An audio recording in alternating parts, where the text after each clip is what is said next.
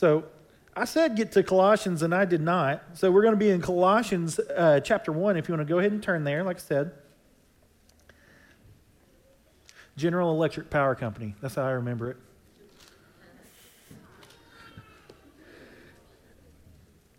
So I remember sitting in these services around Christmas time and celebrating Jesus and being excited that the baby was coming, and we're singing about this baby, we're singing about this king, and I'm just really not getting it. Like, we have big grand statements about how the baby, the Savior, and just kind of missing it.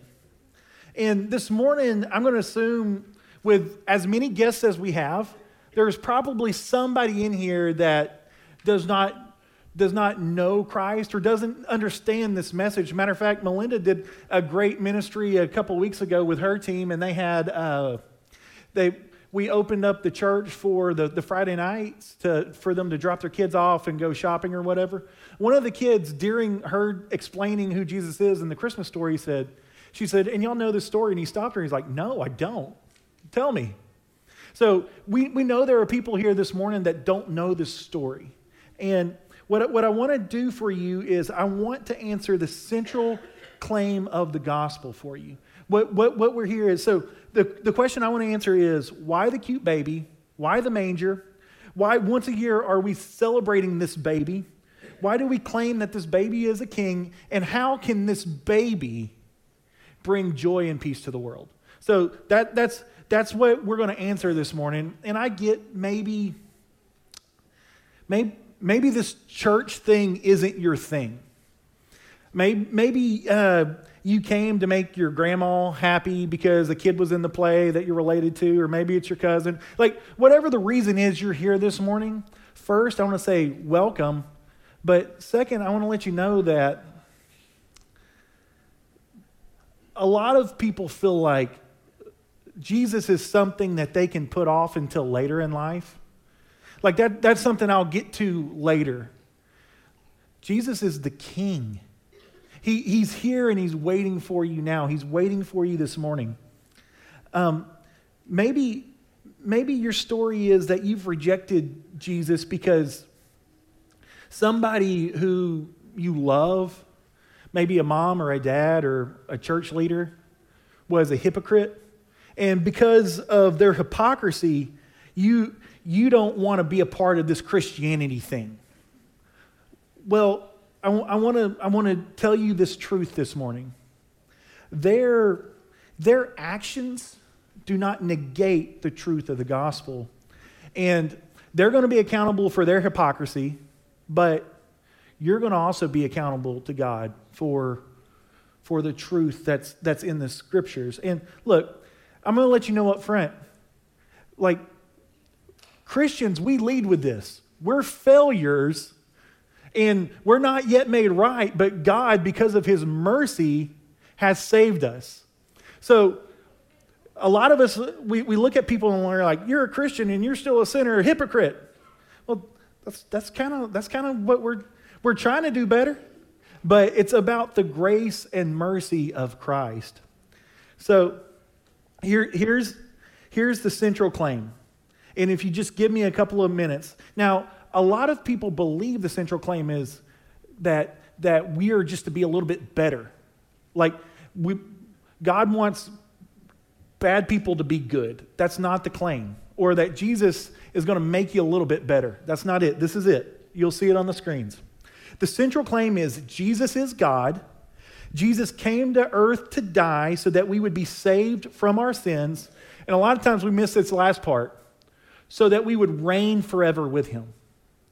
So let's look at our text together. Colossians 1, 19 through 22. Oh, the wind blew my page over. Or a couple pages over. All right, here we go. For in him all the fullness of God was pleased to dwell, and through him to reconcile to himself all things, whether on earth or in heaven, making peace by the blood of the cross. And you, who were once alienated and hostile in mind, doing evil deeds, he is now reconciled in his body of flesh by his death, in order to present you holy and blameless and above reproach. All right, so this is where we're going. Verse 19, I want you to look at verse 19. We're going to see who Jesus is. All eternity hinges on this question, who is Jesus? And Colossians 1:14 says this, in whom, this is talking about Jesus, we have the redemption and forgiveness of sin. So verses 15 through 19, Paul, that's the guy who wrote this, he's making the case that Jesus has the ability to do this because Jesus is God. And then we picked up in our message this morning on verse 19, because in verse 19 it tells us, for in him all the fullness of God was pleased to dwell.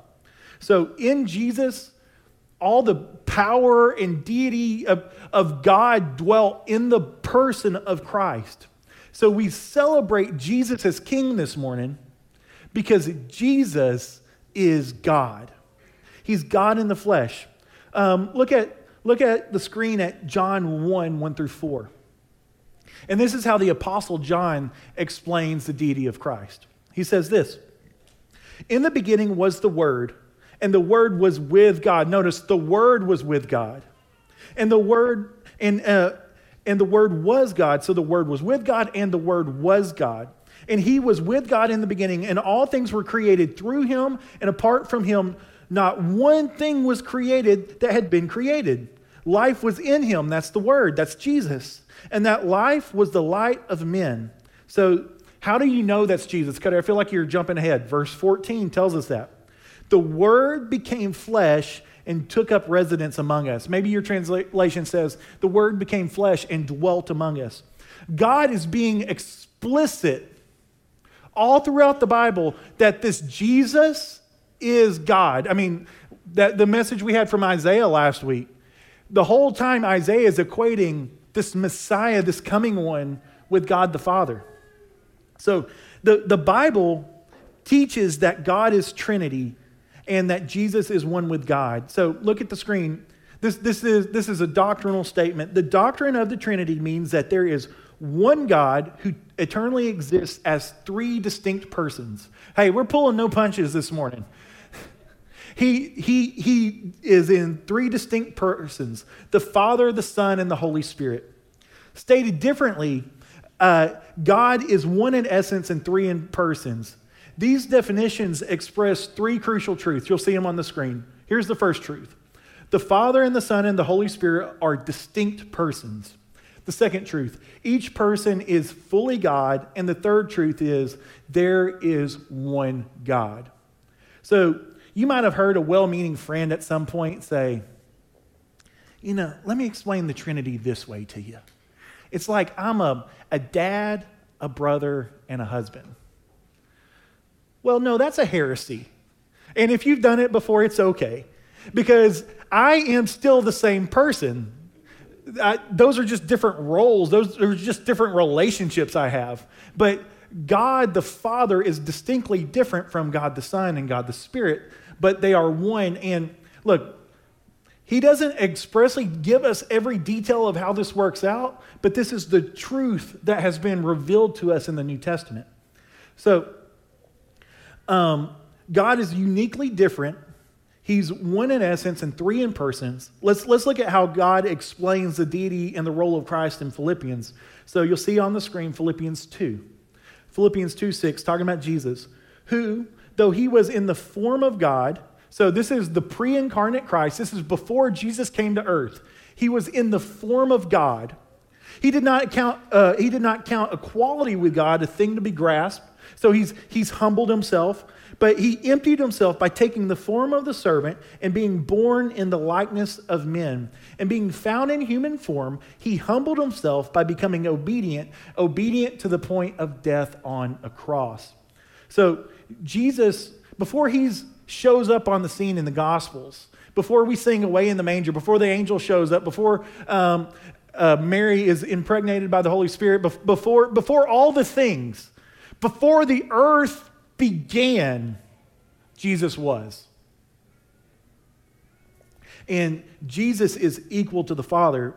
Verse 7 shows us that God became man. John 1:14 says the Word became flesh. And I want you to understand that this is the King who we celebrate today. This is not a person to be put off till later in life. God came and God lived among us, and God is in this room today, and he's calling you to celebrate him as king. So, a lot of people say, the whole God part of Jesus, I don't know about that. But Jesus was a good guy. He was a prophet. Well, C.S. Lewis, he's an old apologist. He has this real famous quote that either Jesus is a lunatic, a liar, or the Lord. So if a dude is claiming to be God, is he a good guy and him not be God? No, he's a liar and he's a lunatic. But Jesus is not the liar or the lunatic. Jesus is Lord. And a lot of people, they're like, well, Jesus didn't believe that about himself, that he was God. Look, Jesus' claims to be God, that's what got him killed. You got to understand that. The Jews understood what Jesus was walking around and saying. He was walking around saying that I'm God. Even at Jesus' trial, Jesus had the opportunity to get off. And standing before the Sanhedrin, they asked him, they said, who are you? And what does he respond with? I am. Before Abraham, I am. You'll remember in the Old Testament when Moses meets God on the mountain, right? And he's supposed to go to Pharaoh, and he's supposed to go to Pharaoh and say, who am I supposed to say sent me? And this is how God identifies himself. We say Yahweh, but he says, I am that I am.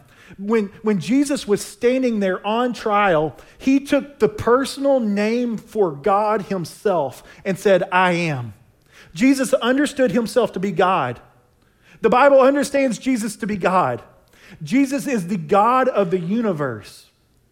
And that's the reason that he has the power to purchase us from our sins. So look back at your Bible. And if you're a believer here, I want you to notice what we're doing this morning. So first, we're answering, who is Jesus? This is how you share the gospel. Who is Jesus? Second, we're going to show the need for Jesus. Third, we're going to show how Jesus pays our penalty. And finally, we're going to show what we get in Christ, that we're going to be blameless and above reproach. So let's look back at our text right now. We're going to see your need for peace. Verse 20. And through him to reconcile to himself all things, whether on earth or in heaven, making peace by the blood of the cross. And you who were once alienated, that's you. We're not talking about somebody else. You were once alienated, hostile in mind, doing evil deeds. He has now reconciled you in his body of flesh by his death. So why did God say we need peace? Why did Jesus come to make peace? Verse 21 says, because we were alienated by our evil deeds. You might be like, hey, dude, wait a second. You got up, you started yelling. Like, you're not going to sit here and accuse me of being evil. Well, first, I didn't make that accusation. But let's look at this, because I'm not here to condemn you. Nobody's condemning you. This is just the truth of the gospel. So most people, we live in the religious South, right? And most people in the South believe that they're going to go to heaven because they're a good person. So let's, if you will, pretend with me.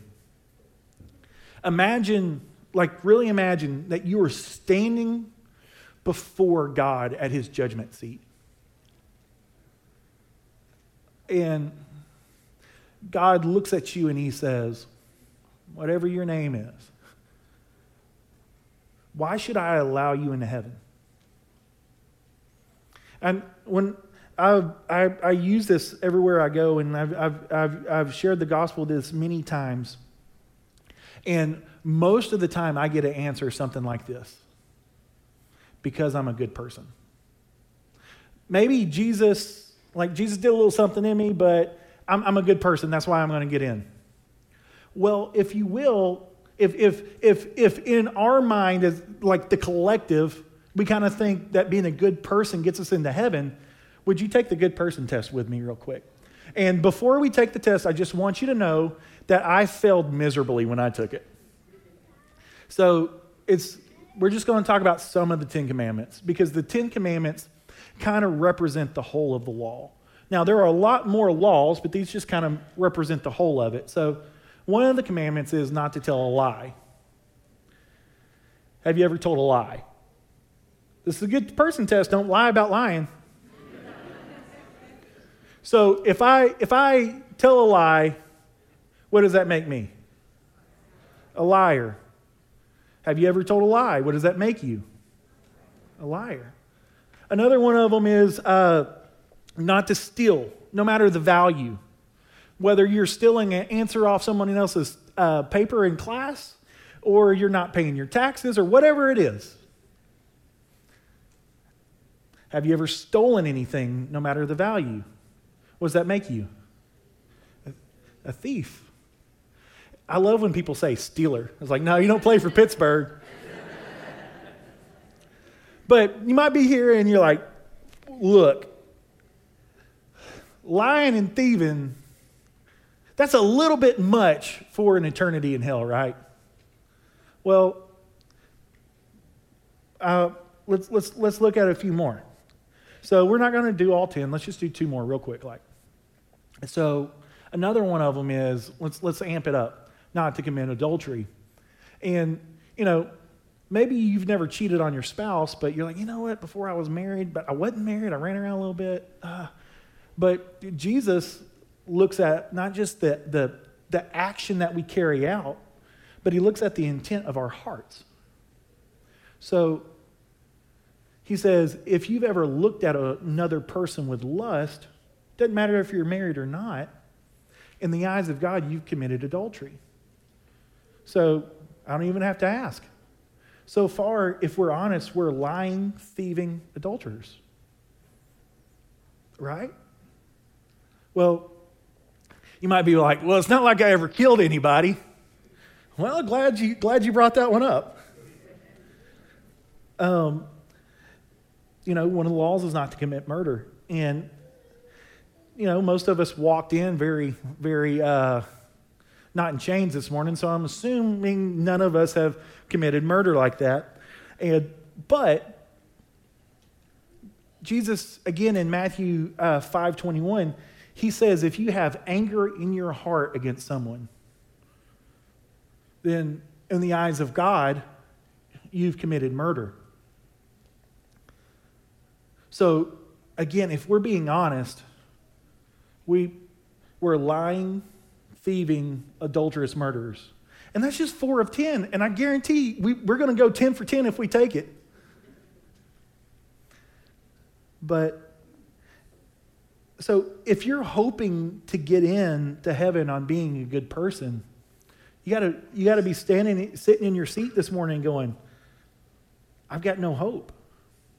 And look, Romans 3:23 tells us we've all sinned and fallen short of his glory. So before we took the test, I knew you failed because the Bible told me so. James 2:10 says, if you stumble in one part of the law, so the smallest, if you stumble in one part of the law, you're guilty of the whole thing. And the Bible tells us that God's wrath is going to be poured out on all unrighteousness. It's true. So going back to this passage, that's why we are alienated to God. That's why we need peace with God, because the wrath of God is going to be poured out on all unrighteousness. Romans 6:23, you'll see it on the screen. It says, for the wages of sin is death, but. This is a big but in the Bible. You didn't know the Bible had big buts. This one's got one. For the wages of sin is death, but the free gift of God is eternal life in Christ Jesus our Lord. Death here is eternal separation from God in hell. Don't misinterpret that. We know it's been appointed once for man to die. That's not what this is talking about. This is talking about eternal separation from God in hell. So let's pretend that we work at McDonald's. And I'm just going to use some round numbers because you don't want me doing math on the spot.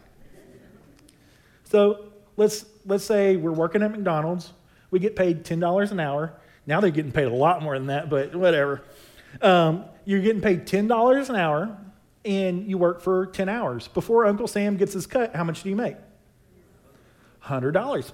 Man, I should have did funny numbers to see if y'all could get it quicker than that. Yeah, it's you deserve $100. But what if your boss said, you're getting a 50 this week? That's not fair. That's not what we deserve. We're a people who want what we deserve, aren't we? We would raise all kind of Cain. No, I get another $50. I want what I deserve. For the wages of sin is death.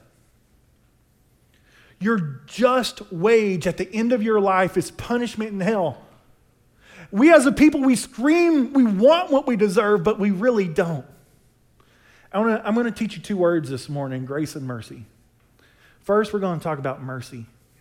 I love mercy. Mercy is not getting what I deserve, right? What do I deserve? I deserve death and hell. But the free gift of God is eternal life in Jesus Christ our Lord. I'm not getting what I deserve in Christ.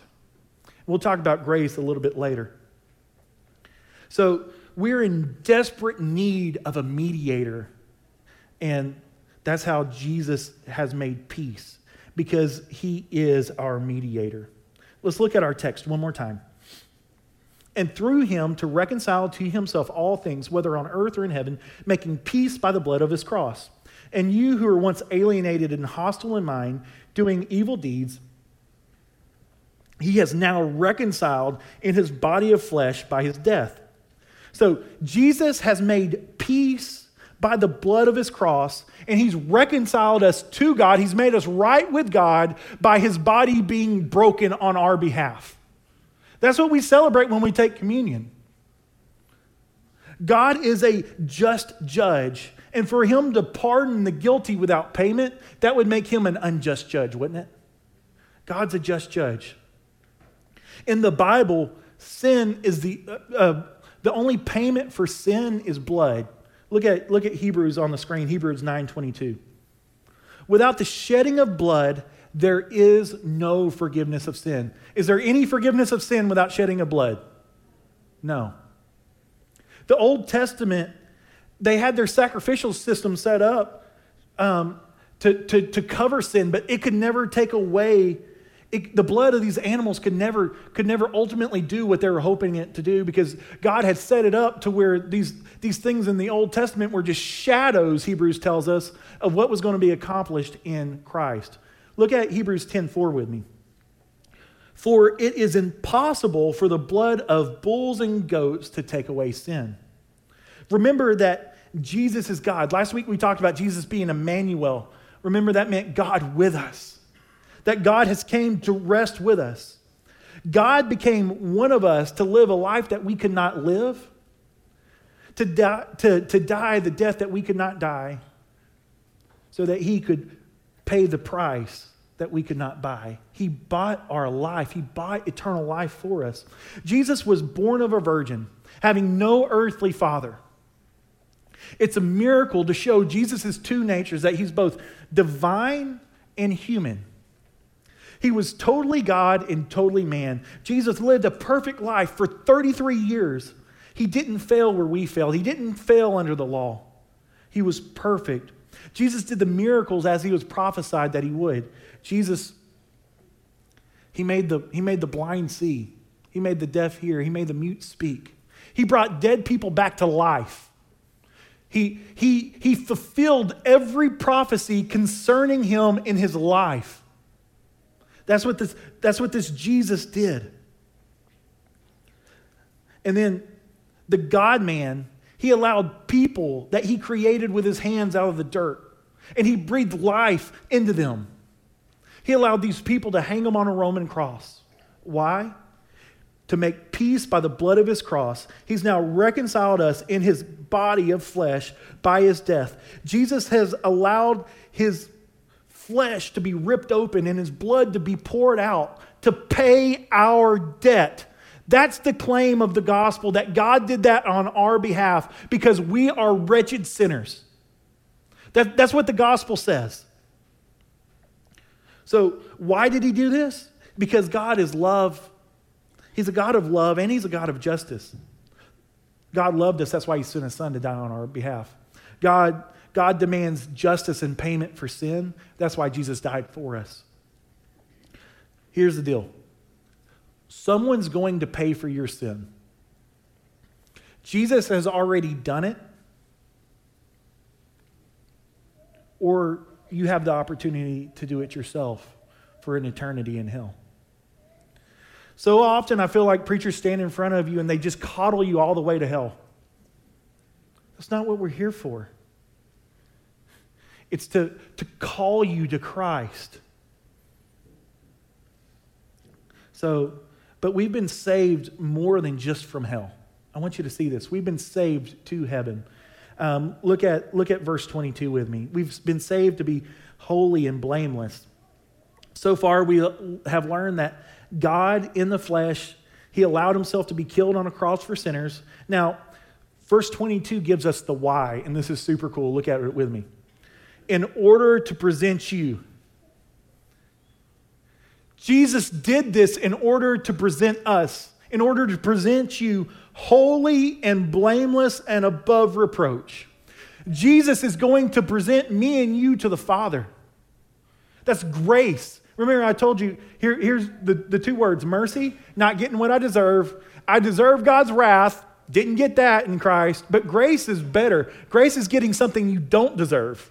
I don't deserve to reign forever with God. I don't deserve to be adopted and to be an heir to the King. I don't deserve to be presented to the Father as blameless and holy and above reproach. We don't deserve this. Why do we get this? Because he became sin who knew no sin in order that we would have his righteousness. So here's the deal. Jesus took our sin on himself. It's a substitution. He took our sin on himself, and then he clothed us with his righteousness. He clothed us in his holiness. So let's go back to that scene at the great white throne of judgment. When God asked why he should let you in. For those who are in Christ, Jesus will take you and he will present you to the Father. No question asked. Because when God would see you, when God sees me, he does not see me in my wretchedness. He does not see me in my sin. He sees me in the righteousness and holiness and blamelessness of the Son. He clothed me with that. And here's something cool. For those of you who are in Christ, this is something I can't get past. So one of my favorite truths in the Bible is this already not yet idea. So we've already been saved, but we're not yet in heaven, right? In Christ, in this moment, you are as holy and righteous as you will ever be for all of eternity. Now, we're not yet there. Like, if you're around me very long, you're about to figure out how fallen and sinful I still am. But we've been given, it's been placed on us. We get to wear the righteousness of the Son of God as if it's our own. That's grace.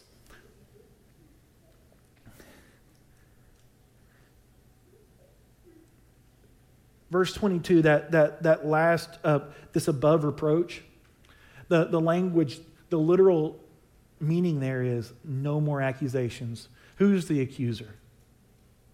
The devil has nothing to say when we are in Christ. We will reign forever with God. We're not going there as servants, we're going there as sons and daughters. We've been saved to worship and enjoy him for the rest of our life. So why do we celebrate this cute baby? Why do we claim that this cute baby can bring joy and peace to the world? We celebrate the baby because of the blood that he came and as God in the flesh to pour out on our behalf so that we could have his righteousness, so that we could have joy of not knowing, like all the laws, I'm not crushed by the law. I'm free from the law. I've got peace. There's no striving in me because everything I have to accomplish, Jesus has already done it for me. That's joy and that's peace. And a lot of you, you're tired trying to figure out, how am I going to get to heaven? It's all Christ. He's done it all. All that he requires of you, it's Christmas season, right? If I hand you a present and you say, wait, let me go get some money so I can give you something in return. That's offensive, right? That's not a gift. That's a transaction. You can have this free gift of grace for free, or you can have it not at all. Walking in by faith, saying, God, we've already at least confessed together that we're lying, thieving, adulterous murderers in the eyes of God. God, I'm broken, I'm sinful, I'm fallen. Save me by the blood of your Son. And the Bible tells us today is the day of salvation. You will be saved. That's the truth. As Brandon comes up, I want you to, we're going to sing a song of response. When we come before God and we hear the word preached and we sing the songs about him, we have two responses. The first response is, might look like repentance or praise. It's acceptance of whatever's been taught. Or the other response is rejection. And rejection might look like outright hostility, but a lot more often what rejection looks like is apathy. Your heart's been pricked, and you just walk away and don't do anything about it. I pray right now that you would just come and lay it at the feet of Jesus. And for those of you who are in Christ, I found this quote yesterday, and I just hope it brings you encouragement. It's from John Owen. He's an old dead guy. He says, we can begin each day with this deep, encouraging realization. I'm accepted by God, not on the basis of my personal performance, but on the basis of the infinitely perfect righteousness of Christ. So if you will, stand to your feet and bow your heads.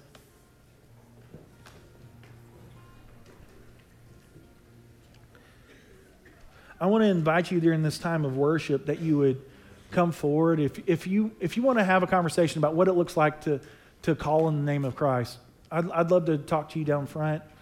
I see Greg in the back. I know he would love to talk to you. Any of these men standing up, we would love to help walk you down that journey. Or maybe there's something God's calling you to repent of. I'd love to pray with you. I'm gonna be right here, and I'm gonna pray.